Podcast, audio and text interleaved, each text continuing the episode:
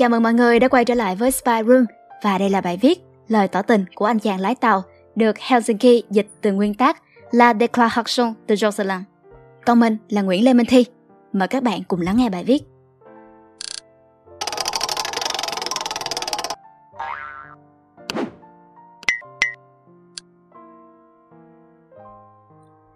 Jocelyn thích rong rủi trên tuyến đường sắt A. Đôi khi, anh ngước nhìn bầu trời và tự nhủ rằng đáng lẽ anh phải trở thành phi công. Đơn giản là để được mặc áo vest vạt chéo với quân hàm trên vai. Để được làm việc cùng phi hành đoàn gồm những nữ tiếp viên xinh đẹp và được hành khách ngưỡng vọng. Nhưng Jocelyn lái tàu điện RR. Anh mặc quần nhung nhợt nhạt và áo pull giống tài xế xe tải, chỉ là sáng màu hơn một chút xíu. Anh thường mỉm cười mỗi khi tàu vào ga. Đó là khi anh nhận thấy những hành khách đang dậm chân sốt ruột trên ke thở phào nhẹ nhõm. Anh thích mở các toa tàu và chiêm ngưỡng những dòng người sặc sỡ, hối hả chui tót vào bên trong. Thích giữ họ ở trong bụng của con sâu bằng thép mà anh đang điều khiển. Rồi thả họ ra ở trung tâm Paris như thả vài chục con bướm trở về với thiên nhiên. Giống như thánh Moses rẽ nước biển đỏ để cứu người Do Thái, Jocelyn đi xuyên qua vùng ngoại ô âm ô, xám xịt để đưa những người đang đồng hành cùng mình đến nơi họ phải đến, bình an vô sự.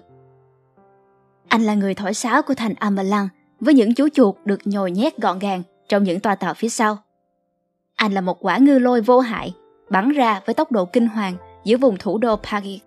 Anh là đại tướng của một binh đoàn ngái ngủ. Jocelyn yêu con tàu, tuyến đường, bờ kè của mình. Những thứ khiến anh an tâm. Nhưng trên tất cả, anh yêu nhất là ga Brisuman, bởi vì ở đầu bờ ke có Emma.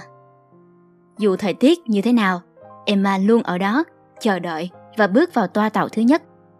Anh yêu hai biếm tóc ẩn dưới chiếc mũ bonnet của cô, từ như hai con rắn màu vàng đang ngọ ngoại trên đầu mỗi khi cô chạy. Khi muộn giờ, Emma luôn phải chạy để đuổi theo chiếc RR của mình. Dĩ nhiên, Rosalind không biết người ấy tên là Emma. Nhưng anh biết rõ kiểu áo măng tô, màu sắc túi sách và thời điểm lên tàu lý tưởng của cô. Về phía Emma, cô vừa chờ tàu vừa mơ mộng. Hai bàn chân cô đặt sát mép giải phân cách, khắc nổi trên ke và tự hỏi liệu người lái tàu hôm nay có phải người hôm qua không?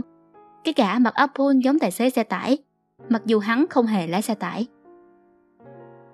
Jocelyn chậm chậm lái tàu vào ga Brisuman. Emma ở đó. Quá trình điều tiết giao thông giúp cho Jocelyn dừng tàu lại một lát. Emma bước lên tàu. Cô ở rất gần anh. Anh biết điều đó.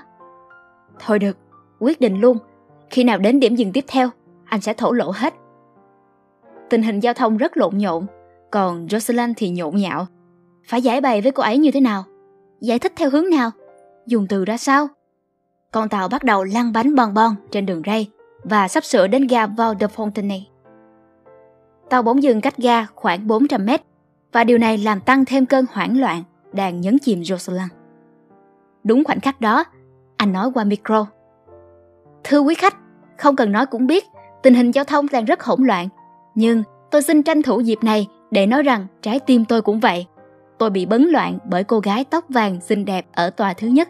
Cô ấy có hai biếm tóc, đôi mũ bonnet màu hồng, có túp len, mặc áo parka của thủy thủ và xài túi sách siêu xấu. Tôi muốn mời cô ấy đi cùng tôi đến Poissy.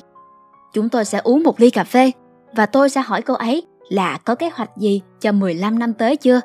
Mong quý khách thông cảm. Emma chẳng nghe thấy gì sất. Cô đang lắc lư theo một bản nhạc của Nirvana. Hai chiếc tai nghe dính chặt vào trong tai. Con tàu cuối cùng cũng vào trong ga Val de Fontenay. Tàu dừng, cô rời khỏi toa tàu dưới ánh mắt nhìn hài hước của những hành khách khác.